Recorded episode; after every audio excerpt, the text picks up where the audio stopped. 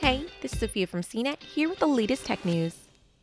One of the admittedly minor upsides to many people being asked to stay home, to stay in their homes during the COVID 19 outbreak, is that, on the whole, people are driving much less.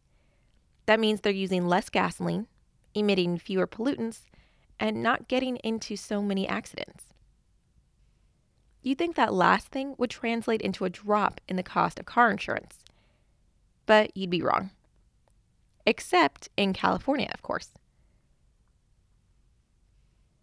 On Monday, California Insurance Commissioner Ricardo Lara ordered that auto insurance companies return the premiums paid for coverage for the months of March and April because of the state's shelter in place requirements, and that order might extend to May. Many auto insurance companies have come under fire for their lack of action during the COVID 19 crisis, with critics accusing the companies of profiting from this pandemic. As a response, most of the major insurers, including Allstate, Geico, and Nationwide, have begun to offer refunds of around 15% to customers.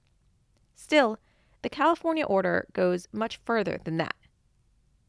California has ordered insurance companies to report back to the Department of Insurance with a list of all the premium refunds they've issued or plan to issue within the next two months. This oversight will hopefully spur the insurers into action and ensure compliance with the mandate.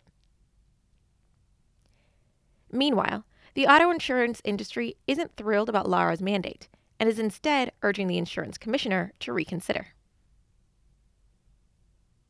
David A. Sampson, president and CEO of American Property Casualty Insurance Association, said in a statement that California has the most complex regulatory structure in the nation.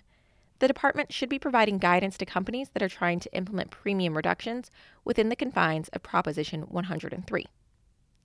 Now is not the time for arbitrary calls for rate decisions. We urge all stakeholders to support flexibility in the marketplace. For more of the latest tech news, visit cnet.com.